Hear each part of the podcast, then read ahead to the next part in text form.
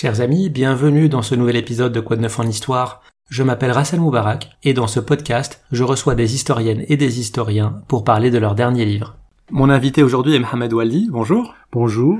Vous êtes professeur au Centre d'Histoire de Sciences Po Paris. Vous êtes spécialiste de l'histoire du Maghreb moderne et contemporain, du XVIe siècle à nos jours. Votre précédent livre, publié aux éditions des publications de la Sorbonne en 2011, s'intitulait Esclaves et maîtres, et vous y parliez des Mamelouks dans la province ottomane de Tunis, du XVIe siècle à la fin du XIXe siècle.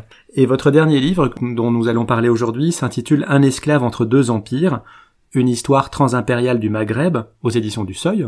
On y suit la trajectoire de Hussein ben Abdallah, qui est un mamelouk originaire du Caucase, qui entre au service des gouverneurs de Tunis et qui va être le témoin de la conquête de la France en 1881. C'est donc l'occasion d'explorer la transition entre deux mondes, entre l'Empire ottoman et la colonisation européenne, ainsi que les relations des sujets maghrébins avec ces deux centres de pouvoir. Ma première question euh, a trait à la chronologie de votre livre, parce que il est d'abord sorti en anglais au Columbia University Press en 2020, sous le même titre d'ailleurs. Pourquoi dans cet ordre? Alors, dans cet ordre, parce que avant de venir à Sciences Po, j'étais à Princeton, à l'université de Princeton aux États-Unis, et que pour que le poste devienne permanent, il faut publier un autre livre, et il faut le publier en anglais, si possible avec une euh, prestigieuse maison universitaire américaine. Donc c'est cet ordre-là. Je pense que ça a été important pour moi parce qu'en fait, il y a une manière de rédiger à l'américaine ou à l'anglaise où il faut absolument euh, défendre un argument. Et ça, c'était très important. Et aussi parce que les processus de production des livres euh, dans le champ universitaire américain sont très compétitifs, très concurrentiels. Donc, il faut, il faut arracher un contrat d'édition important. Et il y a tout un processus de lecture par des évaluateurs externes qui est très, très sérieux. Hein. C'est peut-être trois pages d'évaluation par personne, ce qui permet normalement d'améliorer le livre selon leurs conseils. Alors je sais pas si j'ai complètement répondu à leurs conseils. Pour moi, ça a été un processus important. Et puis dernière chose, le livre a été primé euh, deux fois, euh, notamment par la Société d'études euh, d'histoire de France états-unienne, qui a trouvé que c'était un livre novateur. Et c'est pour ça que du coup je l'ai traduit en français, assuré de ce prix et aussi pensant que tout ce qu'on peut dire aussi sur l'histoire du Maghreb doit aussi être lu en français. Hein. C'est très important. Le livre fait un aller-retour permanent entre l'histoire de ce personnage, Hussein, et les sociétés dans lesquelles il vit. Est-ce qu'on peut dire en quelques mots euh, euh, une présentation de ce personnage, comment euh, il arrive à Tunis, ce qu'il étudie? Et au service de qui il entre les, les principales étapes de sa carrière? Oui, c'est ça, c'est à partir d'un cas que j'essaie de réfléchir à la manière dont on peut rédiger une histoire du Maghreb qui soit pas simplement franco-centrée ou rédigée avec des sources françaises. Alors c'est vrai que le cas est un peu énigmatique, c'est en fait, comme on pourrait le dire, le dernier des Mohicans, au sens où c'est le dernier de ces types d'esclaves très peu connus qui venaient des rives nord de l'Europe ou du Caucase.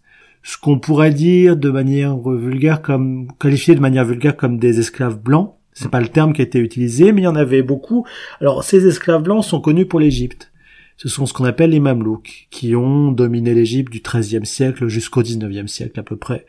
Et là, on en avait dans d'autres parties de l'Empire ottoman, dans des provinces arabophones de l'Empire ottoman. Donc Hossein, ce personnage au centre du livre, c'est l'un des derniers Mamelouks. Il est né donc dans le sud du Caucase, en Circassie, dans le pays des Tcherkesses, une société rurale, montagnarde, où euh, les parents vendaient leurs enfants pour des raisons un peu particulières liées à la société, mais Hossein était un de ces enfants qui a été vendu dans les années 1820, qui s'est retrouvé ensuite très très jeune dans un des marchés aux esclaves d'Anatolie, et puis ensuite vendu à Tunis. Mais il faut bien comprendre qu'il est un des d'une centaine, de cent mamelouks qui étaient à Tunis en 1820 au service du gouverneur de la province ottomane de Tunis.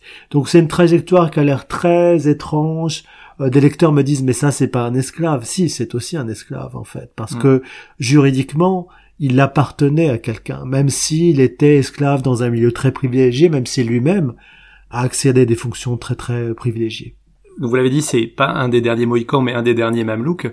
Et Mamelouk en arabe d'ailleurs, ça veut dire posséder au sens de de propriété, hein, pas de pas de Être possédé, voilà, c'est le passif, ça veut dire être possédé par quelqu'un, voilà, exactement. C'est vrai qu'en France, on les connaît surtout euh, euh, lors de leur règne sur l'Égypte pendant euh, essentiellement trois siècles, jusqu'au renversement par la conquête ottomane On les connaît aussi parce qu'ils ont participé à la campagne euh, espagnole de Napoléon. Mm. Ce que vous montrez aussi dans le livre, c'est que c'est beaucoup plus large que ça, c'est-à-dire que ce sont des une catégorie de personnages qu'on retrouve pendant mille ans en islam. Oui, alors vous avez raison de rappeler effectivement euh, l'apparition des derniers Mamelouks aussi dans sous la férule de Napoléon en fait et dans le tableau de Goya qui est au Prado de de l'entrée en Espagne à Madrid. Donc ça c'est très très important, c'est aussi euh, une des dernières apparitions des Mamelouks. Mais en fait, le phénomène ma- Mamelouk est est un phénomène millénaire dans le monde musulman qui n'est pas strictement islamique, mais en fait dans ce monde-là, il y a eu toute une interrogation de savoir pourquoi euh, on confiait les rênes du pouvoir à des hommes qui avaient un statut servile qui en fait avait été acheté, qui appartenait à d'autres hommes. Pourquoi en fait toute une société d'hommes et de femmes libres ont été assujettis à des esclaves euh, mamelouks? Alors il y aurait plusieurs raisons euh, qui expliquent cette euh, structure mamelouk, ce que l'historien David Ayalon a appelé le phénomène mamelouk. Disons qu'il y a trois explications. Il y a une explication qui est très culturaliste, qui en fait dit que c'est très spécifique à l'islam, donc qui essentialise l'islam, qui dit en fait euh, les souverains musulmans ne pouvaient pas s'appuyer sur leurs sujets libres qui refusaient d'obéir en fait. Et du coup, face à des sujets libres euh, qui étaient rebelles ou qui ne voulaient pas s'associer au pouvoir ou que le pouvoir ne voulait pas associer, euh, les gouvernants se sont appuyés sur des esclaves qui étaient des serviteurs fidèles. Ça, c'est un peu particulier parce qu'il y a eu d'autres euh, gouvernements qui se sont appuyés sur des esclaves armés, hein, euh, notamment lors de révoltes. La deuxième explication, elle est aussi un peu culturelle, elle est liée à la pensée euh, d'un grand intellectuel, d'un d'un des pères de la sociologie, on va dire, euh, un maghrébin, Ibn Khaldoun. Mm. Et en fait, l'idée, c'est qu'en fait, les Mamelouks viennent des steppes, sont venus des steppes d'Asie centrale, notamment à l'époque médiévale, ou venaient de régions marginales du monde musulman, de sociétés qui étaient des sociétés tribales. Et en les faisant venir génération après génération, euh, des pouvoirs qui tendaient à se sédentariser, à s'installer, pouvaient, grâce à ces enfants mamelouks, faire venir aussi non seulement des enfants, mais un esprit de tribu, un esprit de corps, une volonté en fait conquérante, qu'eux-mêmes, en tant que gouvernants qui se sédentarisaient, avaient perdu. Donc je ne sais pas si je m'exprime bien, mais en gros, c'est cette idée que le mamelouk aussi vient avec sa culture tribale et qu'il a encore une envie de conquête que ses maîtres ont perdu. Bon, ça c'est pas inintéressant, mais c'est aussi très culturel. Une troisième explication, qui est une explication peut-être un peu plus marxiste, un peu plus matérialiste en tout cas, c'est de dire qu'en fait les mamelouks servent principalement à leurs souverains pour constituer un patrimoine matériel plus important. Les mamelouks peuvent être des êtres qui répriment les populations pour collecter des impôts. Ils deviennent aussi les beaux-frères, les beaux-fils de leurs maîtres et souverains. Ils épousent du coup les femmes de la famille du souverain et du coup gardent au sein même de la famille le patrimoine, puisqu'il n'y a pas besoin d'associer des belles familles. Donc vous voyez, en fait, évidemment, dans nous sommes dans une période post-esclavage. On ne veut pas revenir sur cette euh, institution de domination humaine qui été à l'origine euh, de grandes violences physiques et psychologiques, euh, d'un racisme que beaucoup d'hommes et de femmes noires euh, subissent encore aujourd'hui. Mais euh, le phénomène mamelouk explique très bien en fait tous les subterfuges, les manières de penser et d'utiliser les hommes et les femmes esclaves dans des questions de patrimonialisation, dans des questions pour garder le pouvoir tout simplement en fait. Un petit mot sur la religion, parce que vous, en avez parlé juste avant. Est-ce que les Mamelouks étaient musulmans avant d'être transférés dans d'autres contrées de l'Empire? Et deuxième question, est-ce que des juifs et des chrétiens pouvaient avoir des esclaves, et notamment des esclaves musulmans? Alors une très très bonne question en fait. De manière générale, en fait, l'idée du phénomène mamelouk, c'est de faire venir des enfants, des garçons et des filles, mais des garçons ici dans le cas de mamelouk. Pour les filles, elles deviennent des concubines, mais les garçons et les filles étaient normalement non musulmans. Et à leur arrivée, ils étaient convertis et éduqués dans l'islam en fait. Mais on sait, et moi je l'ai vu pour le cas de Tunis au XVIIIe siècle, il y a des gens qui sont catégorisés comme mamelouks et qui sont des descendants de mamelouks ou qui sont euh, des gens qui sont nés dans la province de Tunis, donc qui sont des musulmans libres. Donc il y a des exceptions qui confirment la règle. Ça c'est un point important, mais globalement les mamelouks qui sont promus aux plus hautes fonctions, comme le personnage au centre du livre, sont en fait des gens qui viennent de l'extérieur. Hein. Alors la particularité aussi de, Hossein Ben Abdallah, qui est le personnage du livre, c'est que lui vient donc du pays des Tcherkesses, sauf que le pays des Tcherkesses a peu à peu été islamisé. Donc ça, c'est un casse-tête juridique d'une certaine manière. Pourquoi servir des gens qui sont musulmans? Et là, ça va contre en fait les principes juridiques musulmans. Ça, c'est le premier point. Le deuxième point, est-ce que chrétiens et juifs peuvent avoir des esclaves? Normalement, non. Mais en pratique, qu'ils ont non dans les sociétés ottomanes. Et c'est souvent un rappel des interdits, mais si un chrétien ou un juif des sociétés ottomanes ou des sociétés islamiques de manière plus générale a les moyens d'acheter, il va acheter. La dichotomie entre esclaves et libres est forcément imprécise, parce qu'il y a une troisième catégorie qui sont euh, les affranchis, dont Hussein fait partie justement. Et donc même s'il est affranchi, il garde quand même des obligations vis-à-vis de son ancien propriétaire. Et, ces obligations sont réciproques. De, quelle nature euh, sont ces obligations? Alors ça c'est très très important ce que vous soulignez en fait parce que euh, les historiens ont montré, notamment pour les sociétés ottomanes, les sociétés musulmanes, et là je pense au travail des Deledano, mais je pense aussi au travail d'un historien marocain et anthropologue, Mohamed Neji. Ça, ce qu'il faut retenir, c'est qu'en fait, la limite entre esclavage et liberté est très floue. Mohamed Neji montre dans le Maroc du 19e siècle que s'il y a une épidémie, s'il y a une famine, des gens vont vendre leurs proches pour survivre. Et ces gens qui étaient vendus, qui étaient libres de droit, devenaient des dépendants. Ça, c'est très très important. En fait, on a oublié à quel point des gens pouvaient tomber dans la dépendance euh, à la moindre euh, conjoncture tout à fait désastreuse pour eux. Ça, c'est un premier point. Le deuxième point, c'est qu'effectivement, entre les libres et les esclaves, juridiquement, il y a des statuts intermédiaires. Et l'un des statuts intermédiaires, c'est celui de la Francie. En droit musulman comme en droit romain, en fait, la Francie dépend de son maître qui devient son patron en fait, euh, le Maoula. Et donc c'est la notion de wala aussi en droit euh, musulman, mais qui est liée vraiment au droit romain. Donc le maître garde en fait un lien fort avec son affranchi. Et en fait, c'est le maître qui permet l'intégration sociale de l'affranchi dans la communauté des musulmans. Ça, c'est un point très important et ça a des effets juridiques. Un affranchi peut transmettre une partie de ses biens à ses descendants s'il en a, et s'il a des descendants reconnus, et un esclave ne pourra pas transmettre ses biens en fait parce que ses biens reviendront à, à son maître en fait. Donc ça c'est un point très très important pour aller encore plus loin dans les détails du droit et des normes musulmanes que je ne maîtrise pas complètement, mais ça a eu des effets dans l'histoire de Hassin parce que Hussein ou Hassin la prononciation tunisienne, c'est qu'en fait euh, lui a essayé de transmettre un tiers de ses biens à deux jeunes filles alors ça, ça fait partie aussi de l'énigme de cette histoire. Deux jeunes filles qu'il a éduquées en Toscane, là où il est mort et là où il a fini sa vie en fait. Et ces deux jeunes filles, l'une d'entre elles n'a aucun rapport de filiation avec Hossein. En fait, c'est pas du tout sa fille. Tandis que la seconde, on peut penser que c'est une fille qu'il a eue avec une domestique elle-même italienne et toscane. Même si vous ne le dites jamais clairement dans le livre. Non, parce que j'ai pas trouvé la preuve claire, parce que j'ai pas été non plus très très loin dans euh, la recherche des actes civils à Florence, même si je l'ai fait à Livourne par exemple. Et ça, je, le peux, je n'ai pu le voir que dans une lettre que cette euh, domestique toscane envoie à Hussein en témoignant de l'affection de sa fille euh, pour ses vêtements, enfin marquant des signes d'affection très importants.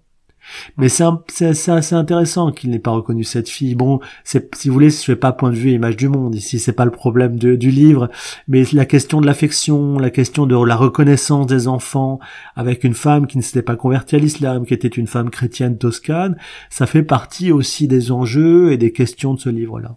Ça fait partie des enjeux sur sa succession, dont on verra euh, un petit peu plus tard euh, les tenants et les aboutissants. Un, dernier mot euh, sur l'esclavage. Donc, vous avez dit effectivement qu'au moment où se passe le livre, l'esclavage est aboli. En fait, il est aboli dans l'Empire ottoman à partir des années 1830. Est-ce que euh, le début de l'émission européenne a joué un rôle déterminant dans l'abolition de l'esclavage ou est-ce que euh, cette suppression est surtout liée à des dynamiques internes à l'Empire ottoman? Alors d'abord sur, sur la date, effectivement, non, c'est un long processus hmm. au sein de l'Empire ottoman. On pourrait dire que 1857 c'est un moment important parce que la traite euh, des Africains est rendue illégale, sauf dans certaines régions.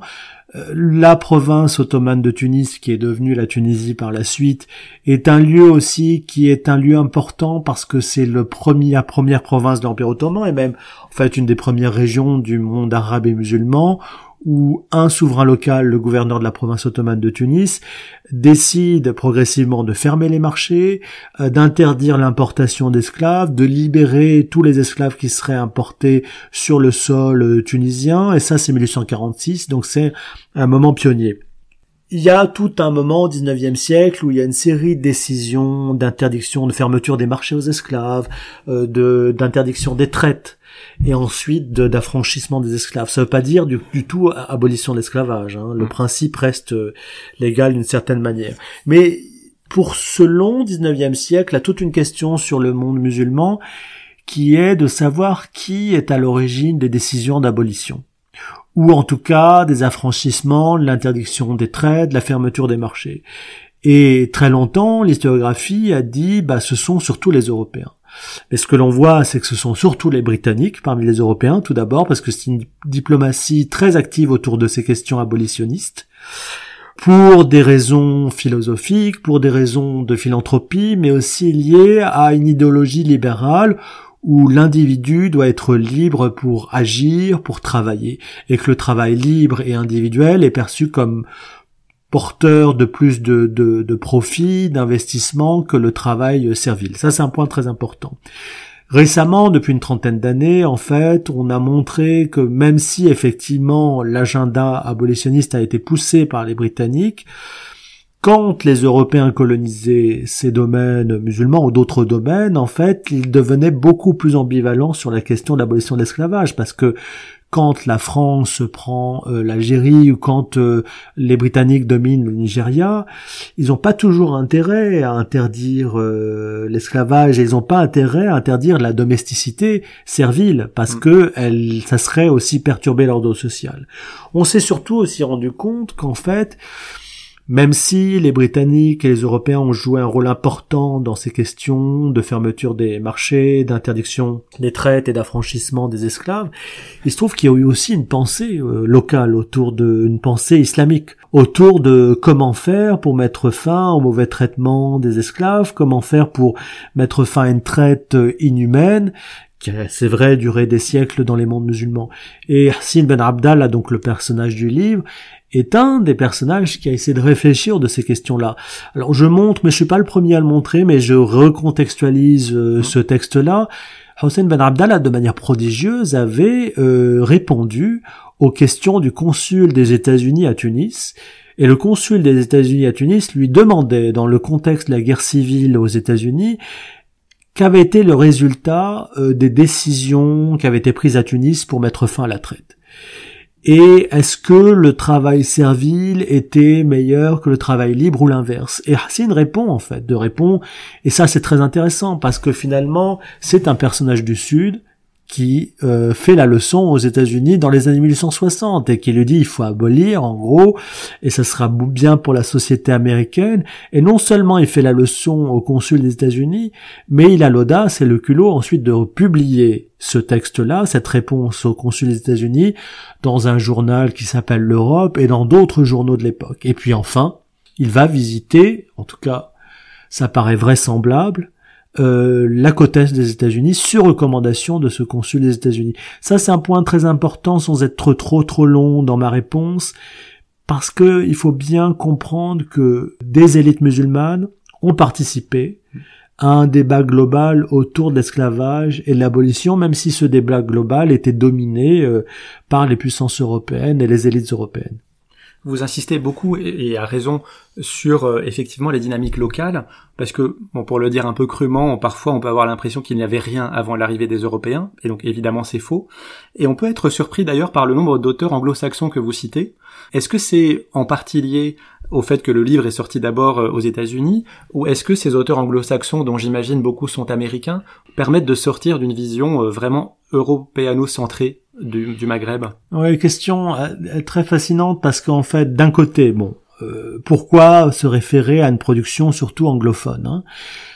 Alors d'abord parce que les questions d'esclavage sont beaucoup traitées dans le monde anglophone. Pourquoi? Parce que le cœur nucléaire de la question euh, de l'esclavage, de la race, de la racialisation, du racisme, c'est l'expérience états-unienne, l'expérience d'une grande violence dans l'esclavage de plantation.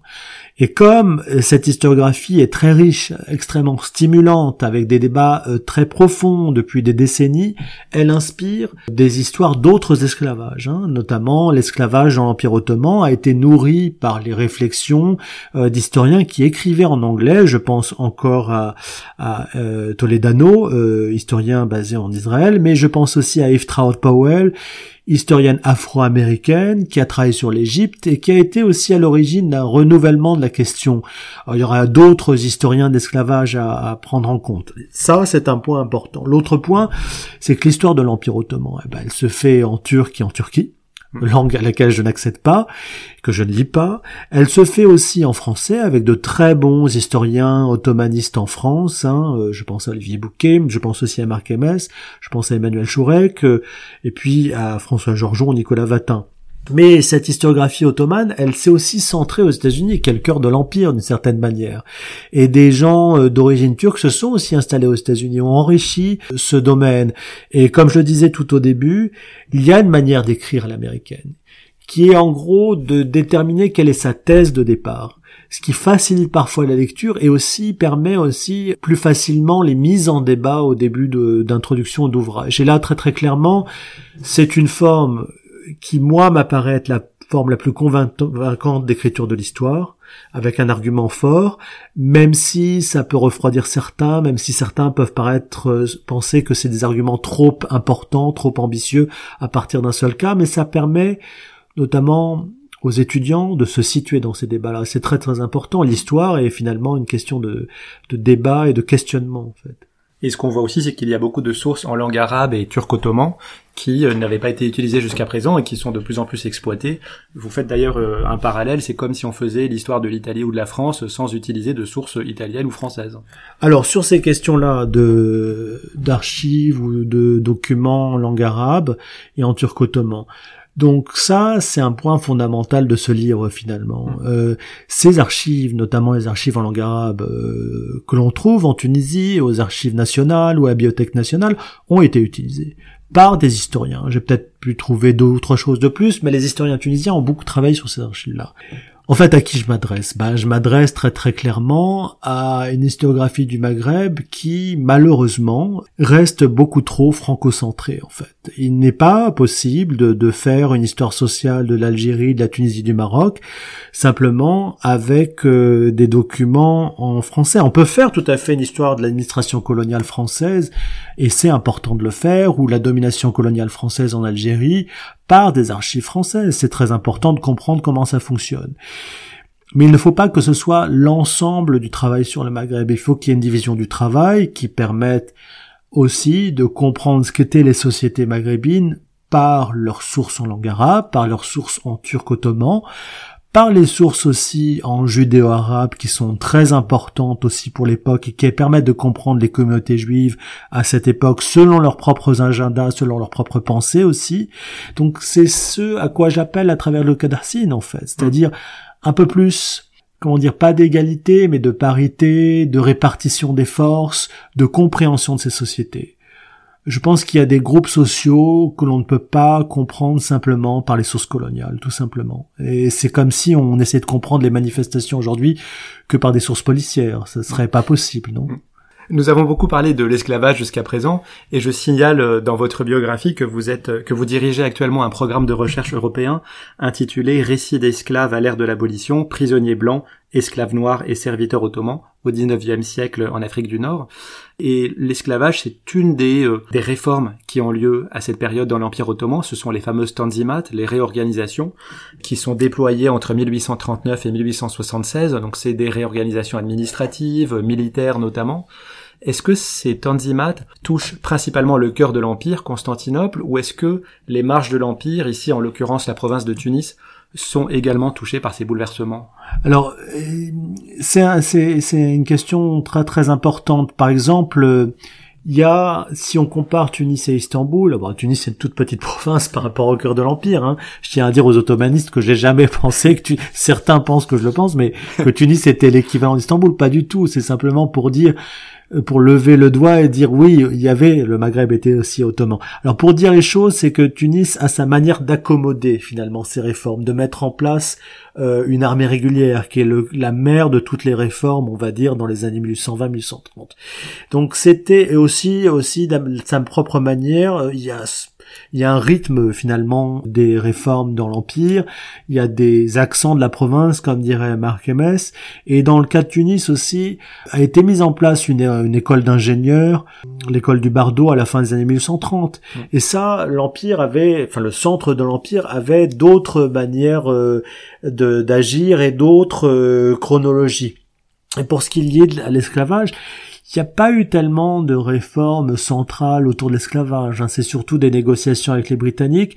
Mais euh, une des chercheurs qui travaille dans le projet actuellement européen, Salma Argal, montre dans le cas de la province voisine de Tripoli, ce qui est devenu euh, plus tard la Libye, en fait, on voit comment le gouverneur de la province ottomane de Tripoli a essayé de mettre fin aux traites d'esclaves euh, qui venaient notamment du lac Tchad et comment en fait ces tentatives pour mettre fin à ces traites sont liées aussi à d'autres réformes dans l'Empire ottoman, des réformes de justice, des réformes aussi pour accueillir les esclaves à Izmir, euh, à Istanbul. Donc en fait, les Tandimat, comme on les appelle, ces réformes ottomanes, elles sont à lier et à lire euh, ensemble. Réforme du droit, réforme de l'impôt, réforme de l'armée, euh, se produisent au moment même où on met fin aux traites. Et en fait, on ne comprend pas la fin de l'esclavage si on ne lit pas, si on ne relit pas ces fins d'esclavage ou ces transformations plus précisément de l'esclavage aux réformes ottomanes de l'époque.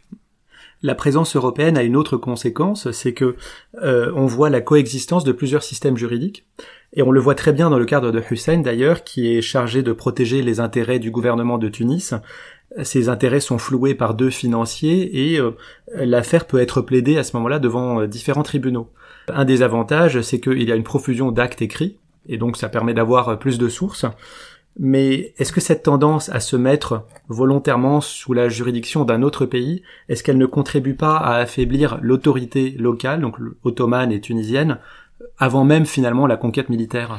Alors il y a deux choses, effectivement, ce qui se produit au sein de l'Empire ottoman, et là pour le coup au sein de la province ottomane de Tunis, et ce qui se produit à l'extérieur. Donc au sein de l'Empire ottoman, il y a un phénomène effectivement très important que d'autres ont étudié, euh, pour le cas du Maroc, Mohamed Kambib, extérieur à l'Empire ottoman évidemment, pour le cas de la Tunisie Fatma Ben Slimane, donc il y a le phénomène ce qu'on appelle la protection, les protégés. C'est-à-dire un protégé, c'était quelqu'un qui était protégé par une puissance consulaire européenne. Son nom était inscrit dans une liste de, des protégés, et ce protégé ne payait pas d'impôts. Voilà. Et puis, il dépendait pas de la justice locale. Et ça, c'était une grande partie des élites musulmanes, euh, juives, chrétiennes, en fait, qui du coup euh, se détachaient de la souveraineté locale. Et ça, c'était un casse-tête, en fait. C'est pour ça que l'on a commencé à travailler à cette époque-là, à penser à la question de la nationalité.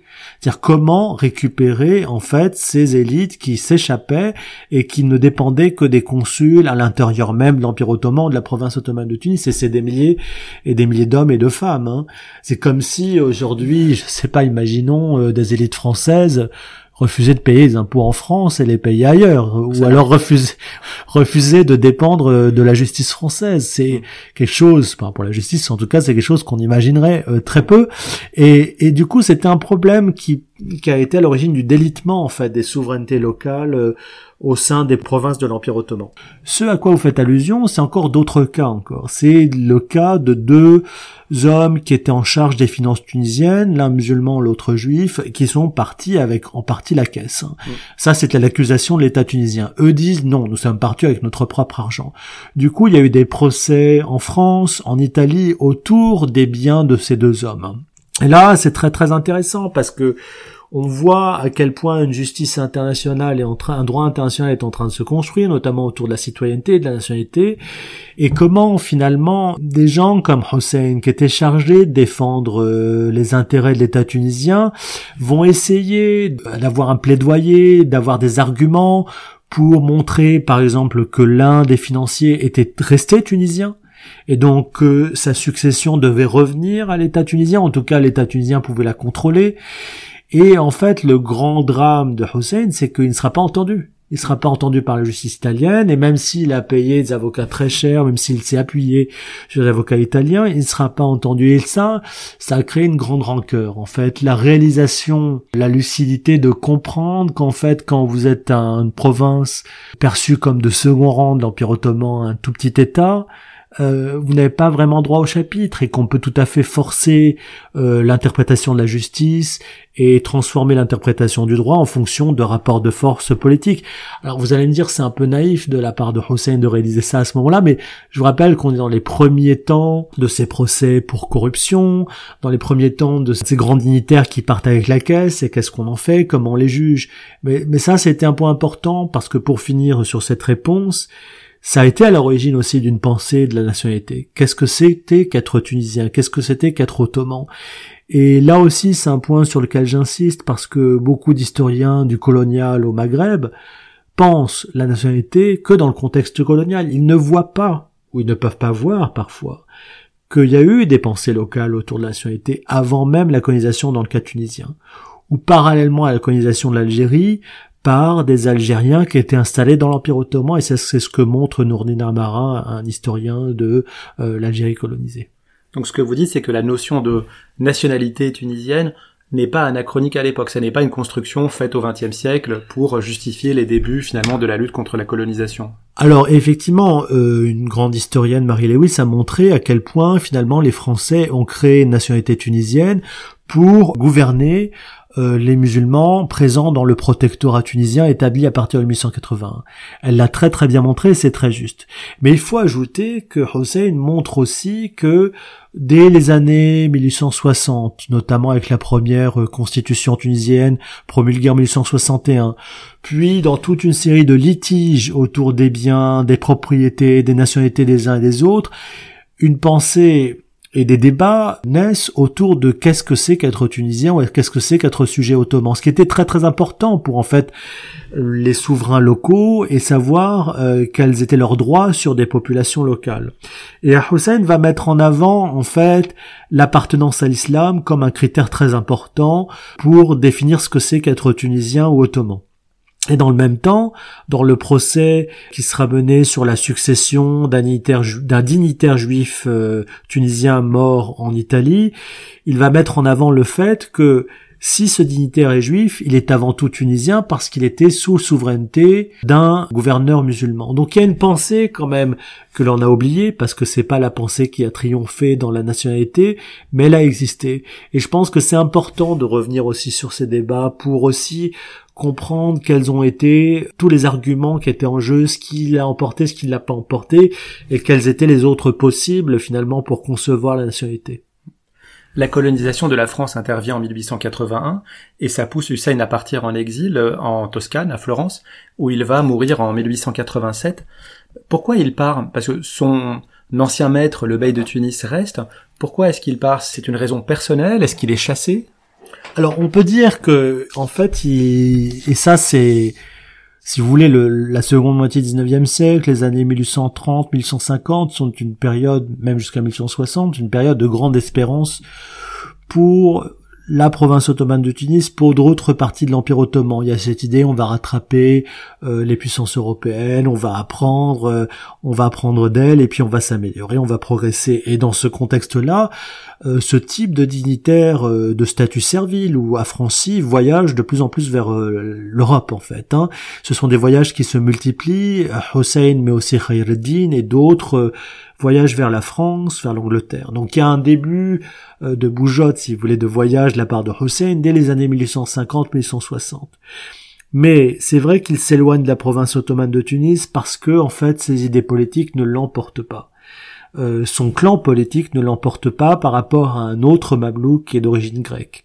Ah, c'est pas simplement des rivalités ethniques, mais c'est aussi des rivalités ethniques et politiques. Et en fait, Hussein comme d'autres dignitaires de l'époque, était favorable au maintien d'une constitution, et cette constitution a été suspendue en 1864 à la suite d'une grande révolte, mais aussi à la suite de la pression de la puissance française pour mettre fin à cette constitution, parce que elle risquait de miner l'influence française sur la Tunisie.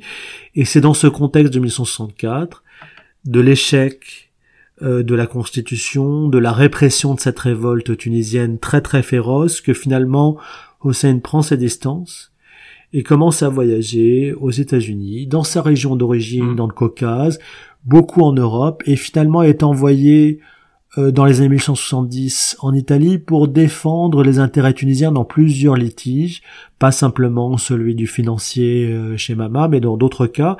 Et finalement, il s'y installe dès le début des années 70 pour finalement y mourir 17, 17 ans plus tard, 1987. Et ça, c'est très intéressant. En fait, ça fait partie des gens disgraciés hmm. qui ne reviendront plus en Tunisie parce que leur maître ne les apprécie pas et parce que la France aussi ne les apprécie pas et ne souhaite pas leur retour.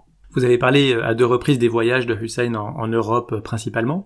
Et le 19e siècle, c'est aussi celui de l'orientalisme, avec les voyages des, littéraires euh, en Orient, Chateaubriand, Lamartine, Nerval. Est-ce qu'on peut parler d'occidentalisme?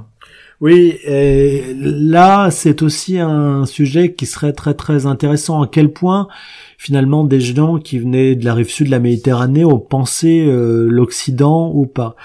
Alors il écrit hein, des lettres, euh, Hossein écrit des lettres à son ami qui est aussi un mamelouk qui vient de la même région euh, du pays des Tcherkesses, Khaireddin, qui est beaucoup plus connu que lui aujourd'hui. Hein. Il écrit des lettres qui ont été euh, publiées en trois volumes. Et ça, ça donne une idée finalement de comment il percevait l'Italie, comment il vivait, comment il vivait aussi ses voyages en France. Et il a un récit de voyage aussi euh, dont on a le titre, mais dont on a, dont je n'ai pas retrouvé finalement le manuscrit à la Bibliothèque nationale tunisienne. C'est un récit de voyage qui nous manque pour savoir quelle était sa perception de l'Europe en fait. Mm. Et c'est vrai que le sujet d'occidentalisme n'a pas été au cœur de ce projet-là. Euh, c'est-à-dire comment peut-être on a construit un Occident. En revanche, euh, la question de comment finalement on se redéfinit comme musulman quand on est en exil comme lui a été une question posée par un historien euh, Niall Green, qui est une question intéressante parce que finalement, plutôt que l'occidentalisme, comment des gens comme Hussein à partir de l'Italie ont construit ou reconstruit une image du monde musulman. Et moi j'insiste sur le fait que pour lui, dans ces moments d'impérialisme européen, la solution, euh, c'était le sultan ottoman. Et la solution, c'était une solidarité islamique autour du sultan ottoman. C'est quelqu'un qui va soutenir finalement Abdou et Afghani, et ça c'est très très important parce que finalement, il est à l'origine aussi de ces réformes islamiques, de cette idée qu'il faut se reconsolider face à l'impérialisme européen. Et ça, c'est moins l'occidentalisme que remiser sur une solidarité islamique à l'époque. Et cette solidarité est partagée par euh, toutes ces personnes en exil euh, en Italie? Ou est-ce que euh, elles reproduisent à l'étranger finalement les conflits qu'il peut y avoir en, Tunisie? Alors cette solidarité ou ce projet qu'il faudrait se centrer autour de l'empire ottoman n'est pas partagé par tous. Parce que finalement certains vont se ranger qui étaient proches de Hussein malgré tout vont se résoudre à accepter euh, le pouvoir colonial français à Tunis. Et finalement euh, vont dire que en fait on va apprendre des Français et notamment en termes d'éducation, et puis on va essayer d'améliorer la société tunisienne pour ensuite retrouver peut-être une souveraineté. Mais leur projet était une forme d'apprentissage du savoir français. Mais c'était pas la majorité. Par exemple, je prends le cas à la fin d'une famille de savants euh, musulmans et l'un des savants qui a été fondateur de, de cette famille a été le secrétaire de Hussein dès les années 1860, 70, ensuite en Italie. Mais lui va peu à peu euh, comprendre qu'en fait, il va revenir en Tunisie sous protectorat français et acceptera finalement euh, le pouvoir français, mais son idée c'est qu'il faut éduquer les Tunisiens en fait. Donc euh, Bouhajeb, voilà, son nom revient, me revient maintenant à l'esprit. Donc la famille Bouhajeb est une famille intéressante, de gens qui n'ont pas complètement suivi Hussein dans, dans son opposition à la France, qui ont voulu composer pour sauver ce qu'ils pensaient être plus important dans la société tunisienne. Et ça pose une question très très importante qui est de la relation aux autorités coloniales françaises. Justement, Hussein meurt en exil sans héritier officiel. Sa succession est très intéressante, vous la racontez en détail, puisqu'elle mêle les autorités ottomanes, les autorités françaises, des juristes italiens, et puis euh, des personnalités privées, ses anciens collaborateurs, les mères des deux filles dont il a la garde. J'ai l'impression que les intérêts sont partagés, c'est-à-dire que les intérêts des autorités publiques ottomanes et françaises, c'est essentiellement de récupérer les papiers et les correspondances, dans lesquels on pense qu'il peut y avoir des informations compromettantes, et puis de l'autre côté des intérêts privés, donc de ses collaborateurs, c'est-à-dire euh, le recouvrement de créances et euh, les terres euh, dont il avait la charge dans le port de la Goulette près de Tunis. Comment ça se règle finalement, c'est-à-dire sous quelle juridiction, et qu'est-ce que ça dit justement de l'influence ottomane et française dans la région Alors, je peux pas tout dire parce qu'il faut rester.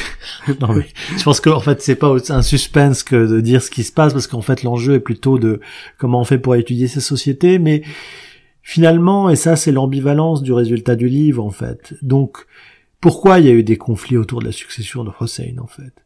Parce que ces conflits se sont déroulés en Toscane, une terre qui n'était ni sous contrôle français, à ma connaissance, ni euh, sous contrôle ottoman. Donc un lieu tiers, un troisième lieu où finalement les revendications ont pu être euh, entendues par euh, la justice italienne et parce que aussi le consul de France euh, à Florence où les papiers de Hussein avaient été lus pour sa succession devait faire avec toutes les parties prenantes, avec les gens qui étaient les créanciers de Hussein, avec des gens qui avaient des revendications sur ses propriétés. Donc le cas est ouvert quand il est en Italie. Les Français parviennent à finalement régler une partie des litiges, à faire venir les papiers de Hussein à Tunis. Et quand c'est à Tunis, bah finalement les Français ont la main sur le règlement de ce conflit et de ces litiges. Et c'est ça que j'essaie de montrer, c'est qu'en fait, effectivement, très longtemps, euh, la Toscane a été un lieu important pour l'histoire des Maghrébins, en fait. Dès la fin du XVIe siècle, à partir du moment où il y a un port franc à Livourne, Livourne est ce lieu de passage pour les communautés juives maghrébines et ce lieu de passage pour les marchandises de l'Europe vers le Maghreb. Et c'est intéressant que c'est encore la Toscane, Livourne et Florence qui soient dans l'histoire de Hussein importante à la fin du 19e siècle. Et c'est ça que j'essaie de montrer, c'est que non seulement il faut éviter de faire une histoire qui soit franco-centrée ou recentrée, mais il faut bien comprendre que l'Italie a été importante euh, et reste importante en fait. On le voit encore aujourd'hui hein, euh, sur les questions des migrants, sur la manière dont finalement le gouvernement italien intervient beaucoup aujourd'hui sur la politique tunisienne. Ça, il faut pas l'oublier aussi sur l'importance des archives en langue italienne et les importances des archives en langue arabe en Italie pour l'histoire du Maghreb. Donc c'est ça que j'ai essayé de montrer à travers ce cas-là. Mais quand les, le conflit autour de la succession de Hussein ou les conflits autour de la succession de Hussein sont rapatriés donc dans le protectorat français sur la Tunisie, là les choses sont plutôt réglées en faveur de la France. Mais il y a un dernier twist pour dire que finalement ceux qui l'emportent dans euh, cette succession ne sont pas finalement euh, ceux qui étaient soutenus par la France. Ce sont d'autres personnages. Là, je laisse les lecteurs le plaisir de découvrir qui est finalement le véritable vainqueur ou la personne qui finalement engrange le plus de bénéfices de cette succession et c'est une personne à laquelle on s'attend pas euh, tout au début finalement. Il y a un autre point important qui euh, finalement survit à la mort de Hussein, c'est justement ce que devient sa sépulture. Mm. Et ça, vous le montrez, parce qu'il est enterré au départ à Livourne, où euh, il y a l'un des premiers euh, carrés musulmans dans les cimetières européens. Et puis ensuite, sa sépulture est déplacée. Est-ce que vous pouvez, même si on va spoiler du coup, nous dire où et, nous dire bah, finalement quelle importance au moins symbolique cela a dans le monde ottoman?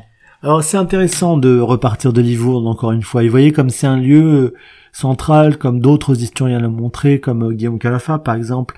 Alors Livourne, c'est quand même ce lieu où il y a un cimetière effectivement pour les musulmans. Et c'est important parce que en fait, il y a toute une présence musulmane, hein, d'esclaves que je suis en train d'étudier, mais aussi de gens libres, de négociants, euh, de diplomates qui sont passés par l'Europe. Et ça aussi, c'est un point sur lequel Jocelyn Arlia et d'autres ont travaillé ces dernières années pour montrer qu'il y avait une présence musulmane en Europe. Et ça, c'est un point très important.